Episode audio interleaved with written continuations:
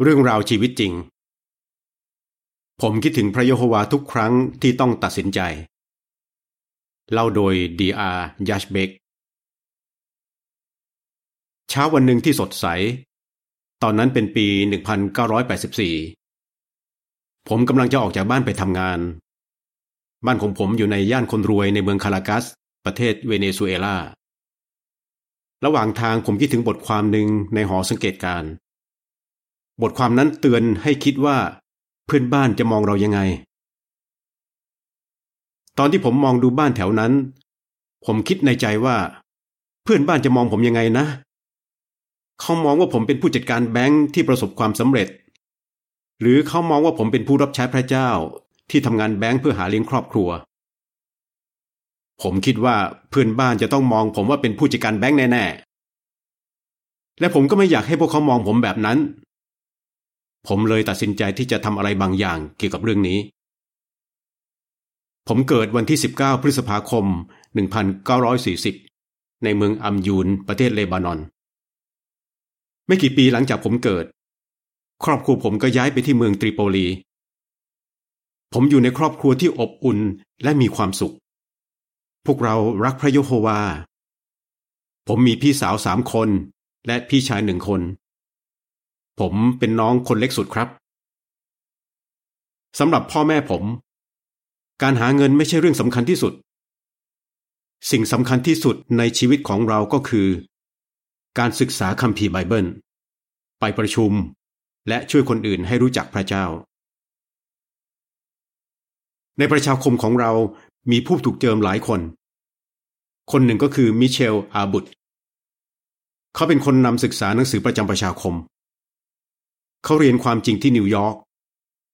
และเป็นคนแรก ๆ ที่ประกาศในเลบานอนตั้งแต่ปี 1921 ผมจำได้ว่า ตอนที่แอนกับเกวนบีเวอร์ จบจากโรงเรียนกิเลียด และถูกส่งมาที่เลบานอน พี่น้องมิเชลช่วยทั้งสองคนเยอะมาก และทั้งสองคนก็สนิทกับครอบครัวของเราด้วย หลายสิบปีต่อมา ผมดีใจมากที่ได้เจอกับแอนอีกครั้งที่สหรัฐอเมริกา หลังจากนั้น ผมได้เจอกับเกวนด้วย เธอแต่งงานกับวินเฟรดกูช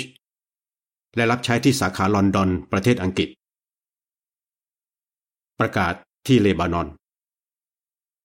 ตอนที่ผมยังเด็ก มีพยานแค่ไม่กี่คนในเลบานอน แต่เราก็ประกาศกันอย่างกระตือรือร้น เราทำอย่างนั้นทั้งๆทที่ผู้นำศาสนาต่อต้าน มีบางเรื่องที่ผมยังจำได้ดี มีอยู่วันหนึ่ง ผมกับพี่เซนากำลังประกาศในอพาร์ตเมนต์จู่ๆก็มีบาทหลวงคนหนึ่งเดินเข้ามาหาเรา ตอนที่เรากำลังประกาศอยู่ คงต้องมีใครสักคนโทรไปบอกเขา บาทหลวงคนนั้น ด่าพี่เซนาแล้วก็ผลักพี่ตกบันได จากนั้นก็มีบางคนโทรแจ้งตำรวจ แล้วตำรวจก็มาเอาตัวบาทหลวงคนนั้นไปที่สถานีตำรวจ แล้วเขาก็บอกคนอื่นให้ช่วยพี่สาวผม ตอนที่ตำรวจค้นตัวบาทหลวง เขาก็เห็นว่าบาทหลวงคนนั้นพกปืนด้วย คนที่เป็นหัวหน้าก็เลยถามบาทหลวงว่า ตกลงคุณเป็นผู้นำศาสนาหรือผู้นำม็อบกันแน่ อีกเรื่องหนึ่งที่ผมจำได้ดี ก็ตอนที่ประชาคมเราเช่ารถบัสเพื่อไปประกาศในที่ห่างไกล พวกเราสนุกกันมาก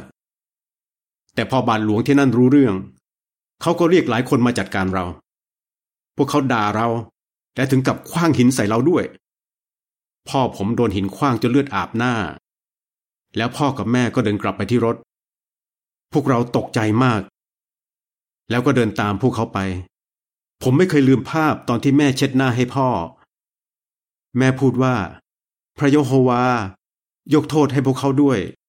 พวกเขาไม่รู้ว่าตัวเองกำลังทำอะไรอยู่อีกเรื่องหนึ่งที่ผมจำได้ก็คือตอนที่เราไปเยี่ยมญาติที่บ้านเกิด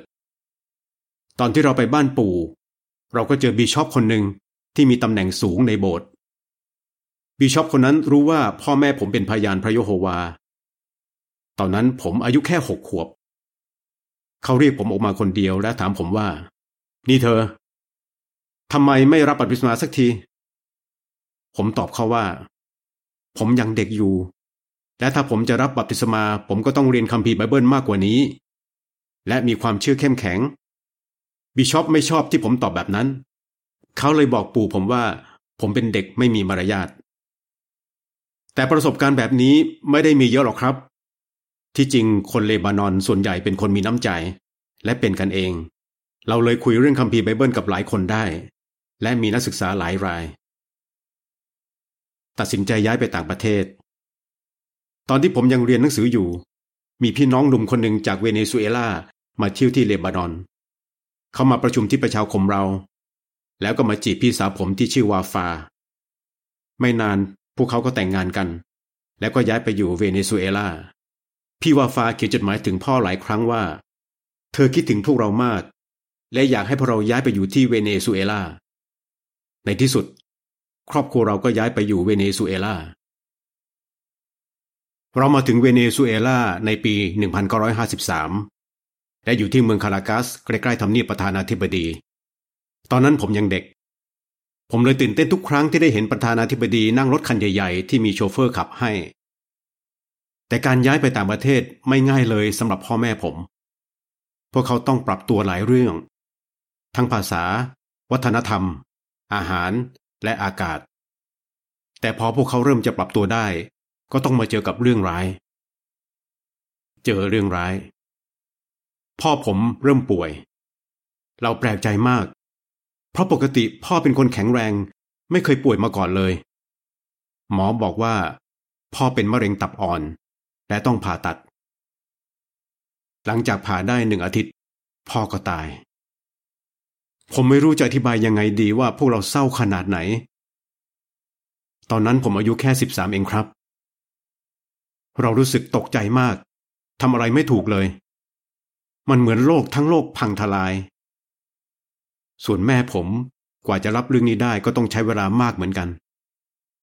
แต่เราก็รู้ว่าชีวิตต้องเดินต่อไป แล้วเราก็ผ่านเรื่องนี้ไปได้ ด้วยความช่วยเหลือจากพระโยโฮวา พออายุ 16 ผมก็จบโรงเรียนมัธยมที่คารากัส ตอนนั้นผมอยากช่วยหาเลี้ยงครอบครัวมากครับ ช่วงนั้นพี่เซนาแต่งงานกับรูเบน อาราโฮ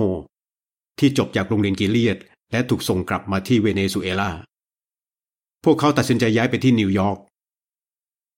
ครอบครัวอยากให้ผมเรียนมหาวิทยาลัย ผมเลยย้ายไปอยู่กับพี่สาวและเรียนที่นั่น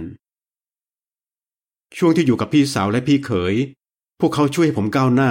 และสนิทกับพระยะโฮวามากขึ้น แล้วก็ยังมีพี่น้องที่มีความเชื่อเข้มแข็งหลายคนในประชาคมบรุกลินภาษาสเปนที่ช่วยผมด้วยผมดีใจมาก ที่ได้รู้จักกับพี่น้องมิลตันเฮนเชล และพี่น้องเฟรเดริกแฟรนซ์ทั้งสองคนนี้รับใช้ที่เบเธลบรุกลิน ตอนที่ผมกำลังจะจบปีหนึ่ง ผมก็เริ่มคิดถึงชีวิตของตัวเอง ผมอ่านบทความในหอสังเกตการณ์ที่พูดถึงคริสเตียนที่มีเป้าหมายในงานรับใช้พระยะโฮวา และผมก็คิดอย่างจริงจังเกี่ยวกับเรื่องนี้ ผมเห็นพี่น้องในประชาคมที่เป็นไพโอเนียร์และเบเธไลท์พวกเขามีความสุขมาก และผมอยากเป็นเหมือนพวกเขา แต่ตอนนั้นผมยังไม่ได้รับบัพติศมาเลย ไม่นานผมก็เห็นว่า ผมต้องอุทิศตัวให้พระยะโฮวา และผมก็ตัดสินใจครั้งสำคัญ และรับบัพติศมาวันที่ 30 มีนาคม 1957 ตัดสินใจหลายเรื่องที่สำคัญ หลังจากที่ตัดสินใจเรื่องสำคัญ ผมก็คิดถึงการตัดสินใจอีกอย่างที่สำคัญเหมือนกัน ซึ่งก็คือ การรับใช้เต็มเวลา ผมอยากรับใช้เต็มเวลามาก แต่ผมรู้เลยว่ามันไม่ใช่เรื่องง่าย ผมจะรับใช้ไปด้วย และเรียนมหาวิทยาลัยไปด้วยได้ยังไง ผมต้องเขียนจดหมายคุยกับแม่และพี่ๆหลายรอบ ว่าผมอยากจะออกจากมหาวิทยาลัย กลับไปเวเนซุเอลาและเป็นไพโอเนีย แต่พอผมกลับไปที่คารากัสในเดือนมิถุนายน 1957 ผมเห็นว่าครอบครัวมีปัญหาเรื่องการเงิน และต้องมีอีกคนทำงานเพิ่มขึ้น ผมจะช่วยยังไงดี ผมได้งานที่ธนาคาร แต่ผมก็อยากเป็นไพโอเนียมาก ที่ผมกลับมาที่นี่ก็เพราะอยากเป็นไพโอเนีย ผมเลยตัดสินใจที่จะทำทั้งสองอย่าง ผมทำงานแต่เวลาที่ธนาคาร และเป็นไพโอเนียไปพร้อมกันนานหลายปี ผมไม่เคยยุ่งขนาดนี้มาก่อน แต่ก็ไม่เคยมีความสุขมากขนาดนี้เลย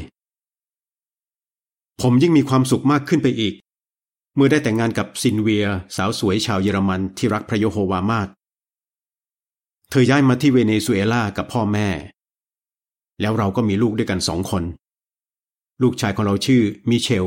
ไมและลูกสาวของเราชื่อซามิรานอกจากนั้นผมอาสาดูแลแม่ ให้แม่ย้ายมาอยู่ที่บ้าน ถึงผมต้องหยุดเป็นไพโอเนียร์เพื่อเลี้ยงดูครอบครัว ผมก็ยังประกาศอย่างเต็มที่เท่าที่ทำได้ ผมกับซินเวียจะเป็นไพโอเนียร์สมทบในช่วงพักร้อนทุกครั้งที่เราทำได้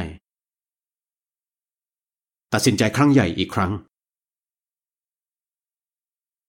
เรื่องที่ผมเล่าในตอนต้นของบทความ เป็นช่วงที่ลูกๆยังเรียนหนังสืออยู่เลย ตอนนั้นชีวิตผมกำลังไปได้สวย และใครๆในที่ทำงานก็นับถือผม แต่ผมอยากให้คนอื่นมองผมว่าเป็นผู้รับใช้พระโยโฮวา เรื่องนี้วนเวียนอยู่ในหัวผมตลอด ผมกับพัญญาเลยนั่งคุยกันเรื่องรายได้ของครอบครัว ถ้าผมออกจากงาน เราจะได้เงินก้อนหนึ่งและเราก็ไม่มีหนี้สินอะไร และถ้าเราพยายามใช้ชีวิตแบบเรียบง่าย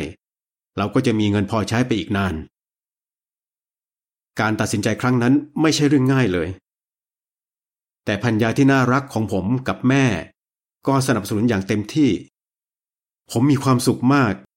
ที่จะได้กลับมารับใช้เต็มเวลาอีกครั้ง ทุกอย่างดูเหมือนจะราบรื่น แต่แล้ว เราก็ได้ข่าวที่ทำให้เราทุกคนตื่นเต้นมาก เรื่องที่น่าตื่นเต้นดีใจ หมอบอกว่าซินเวียท้อง เราสองคนตื่นเต้นและมีความสุขมาก แต่ผมก็คิดถึงการตัดสินใจของผมที่จะเป็นพโอเนีย เราตั้งตาคอยที่จะเห็นหน้าสมาชิกคนใหม่ของครอบครัว แต่ถึงอย่างนั้นผมก็ยังคิดว่า ผมจะเป็นพโอเนียได้อยู่ไหมหลังจากคุยกันแล้ว เราก็ตัดสินใจว่า ผมจะเป็นพโอเนียตามแผนเดิม เกเบรียลลูกชายของเราเกิดในเดือนเมษายน 1985 แล้วผมลาออกจากที่ทำงาน และเริ่มเป็นพโอเนียอีกครั้งในเดือนมิถุนายนของปีนั้น ในเวลาต่อมาผมก็ได้รับสิทธิพิเศษได้เป็นสมาชิกคณะกรรมการสาขา สำนักงานสาขาไม่ได้อยู่ที่เมืองคารากัส ผมต้องเดินทางไปกลับเป็นระยะทาง 80 กิโลเมตร อาทิตย์ละ2ถึง3วัน ย้ายอีกครั้งสำนักงานสาขาอยู่ในเมืองลาวิกตอเรีย ครอบครัวของเราเลยตัดสินใจย้ายไปอยู่ที่นั่น จะได้อยู่ใกล้เบเทนมากขึ้น นั่นเป็นการตัดสินใจครั้งใหญ่สำหรับเรา ผมชื่นชมทุกคนในครอบครัวและขอบคุณพวกเขามากจริง ๆ พี่บาฮาเต็มใจที่จะดูแลแม่แทนพวกเรา ตอนนั้นไมค์แต่งงานแล้ว แต่ซามิรายังอยู่กับพวกเรา การย้ายมาที่ลาวิกตอเรียทำให้พวกเขาต้องจากเพื่อนๆที่คารากัส ซินเวียที่รักของผมต้องปรับตัวให้เข้ากับเมืองเล็กๆ หลังจากที่อยู่เมืองใหญ่มานาน และเราทุกคนก็ต้องอยู่บ้านหลังเล็กลงด้วย เราต้องปรับเปลี่ยนหลายอย่างจริง ๆ เมื่อตัดสินใจย้ายจากคารากัสมาที่ลาวิกตอเรีย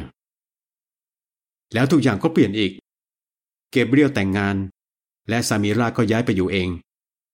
ส่วนผมกับซินเวียถูกเชิญให้เข้าเบเธลในปี 2007 ซึ่งเราก็ยังอยู่ที่นั่นจนถึงทุกวันนี้ ไมค์ลูกชายคนโตของเราเป็นผู้ดูแล และเป็นเพโอเนียด้วยกันกับโมนิก้าพันยาของเขา เกเบรียลก็เป็นผู้ดูแลเหมือนกัน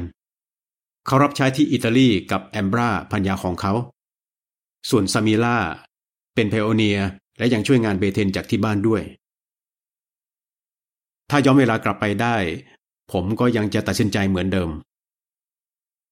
ชีวิตผมมีเรื่องใหญ่หลายเรื่องที่ต้องตัดสินใจ แต่ผมไม่เคยเสียใจเลย ถ้าย้อนเวลากลับไปได้ ผมก็ยังจะตัดสินใจเหมือนเดิม ผมเห็นค่างานมอบหมาย และสิทธิพิเศษต่างๆ ที่ผมได้รับในการรับใช้พระโยโฮวา ตลอดหลายปีที่ผ่านมา ผมเห็นเลยว่า เป็นเรื่องสำคัญจริง ๆ ที่จะสนิทกับพระโยโฮวาเสมอ ไม่ว่าจะตัดสินใจเรื่องเล็กหรือเรื่องใหญ่ พระองค์สามารถให้สันติสุขที่เกินความเข้าใจทุกอย่างกับเราได้ ฟิลิปปีบท 4 ข้อ 6 และ 7 ผมกับซินเวียมีความสุขที่ได้รับใช้ที่เบเทน และเราเห็นว่าพระโยโฮวาอวยพรการตัดสินใจของเราทุกครั้ง เพราะเราคิดถึงพระโยโฮวาเสมอ จบบทความ